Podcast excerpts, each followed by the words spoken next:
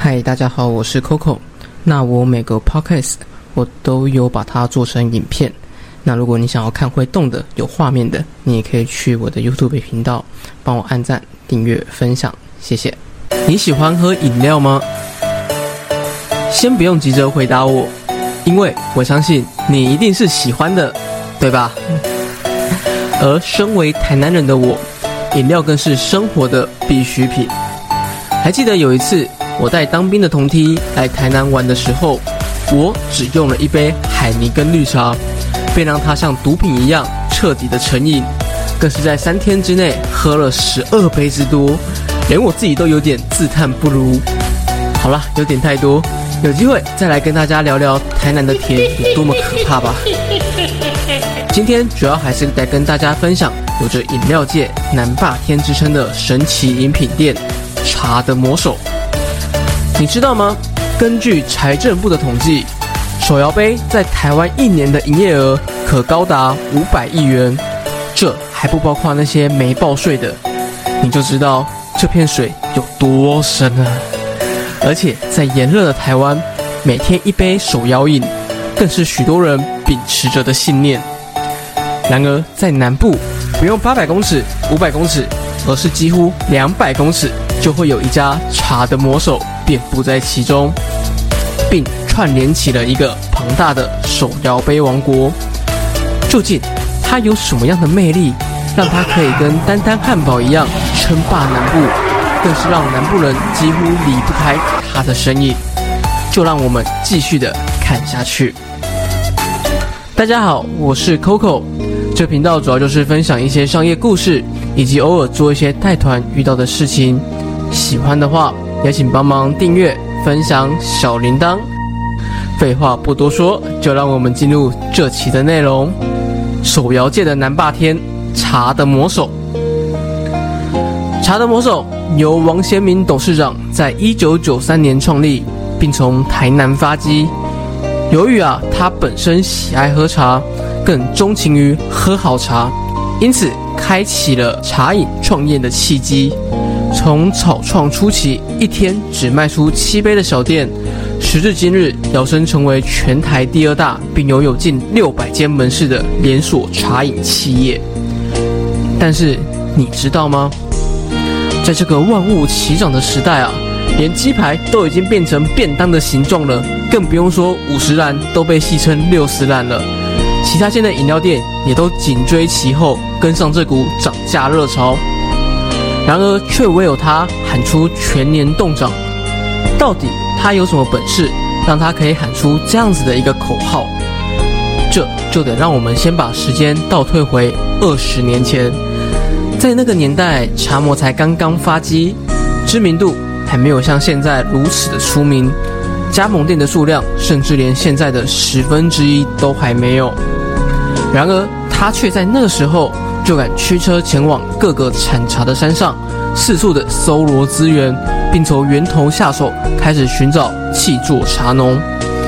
要知道，山上的事可是跟政治一样很复杂的，而且很容易便会不小心侵犯到许多当地人的利益。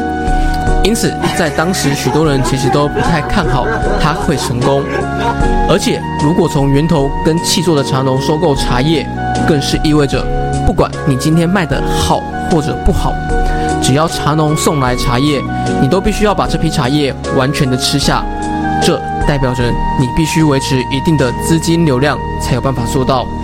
所以许多茶饮店到现在仍然不敢做这件事情，因为如果是盛产时期的时候，茶叶的产量更是会成倍数增长，而你若没有一个妥善的保管或及时的销售。还必须找地方仓储，且还得担心品质是否会发生质变。然而，他的想法却跟我们不太一样。他想做的却是扎根很重要，不论成本是多少。因为对于手摇饮料来说，茶叶就是他们的生命源泉。若没有办法从源头控管，那么就像别人控制住你的咽喉一样，很难再壮大下去。但是。你知道吗？在台湾，茶叶的产业链可是高度分工，就像台积电，它专门做晶圆代工一样，茶叶也是这样。有人专门种植，有人专门制茶，有人负责销售，每个环节都有专门的厂商来做处理。即便是天人名茶或是乌龙绿，好好喝的清新，也是跟盘商购买茶叶，从来没有一家是做到一条龙的。但是茶魔却有办法做到，因为他跟气作茶农合作，是以比外面至少多赚三成的费用来跟他们长期配合。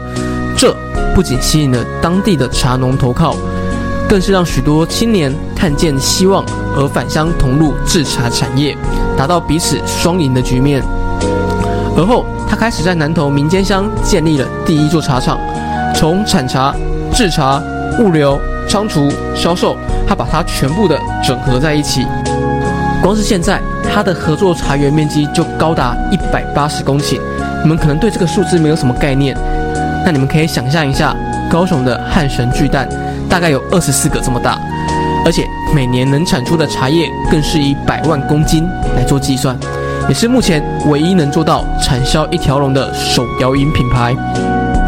而也因为这样的整合，让它光是茶叶的成本便能比其他透过盘商购买的同业省下了快四成，毛利率更是咻咻咻的往上。而也就是这样的成就，让他可以有底气的喊出全年动涨。并且在接受采访的时候说出，以纯茶来说，超过三十五元很不合理呀。茶饮利润其实可以算是暴利了。然而，有人赚钱，必定也会有人眼红。就曾有专门供货给手摇饮的盘商抱怨，他打坏了整个的收购行情，让手摇饮的厂商都纷纷要求调降费用。然而，不管别人怎么说他。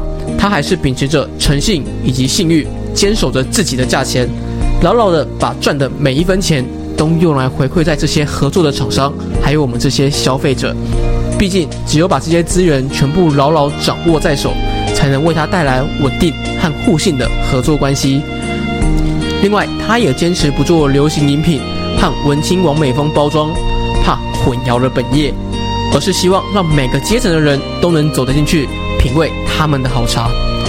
创办人王贤明曾说过：“我卖的饮料是价格要让顾客可以负担，并且成为日常用品，这样我的生意才能做得长长久久。”而也就是这份矜持和精准的眼光，让他不仅在通膨的危机下还能维持稳定成长，更是在二零二一年营收高达约四十亿元。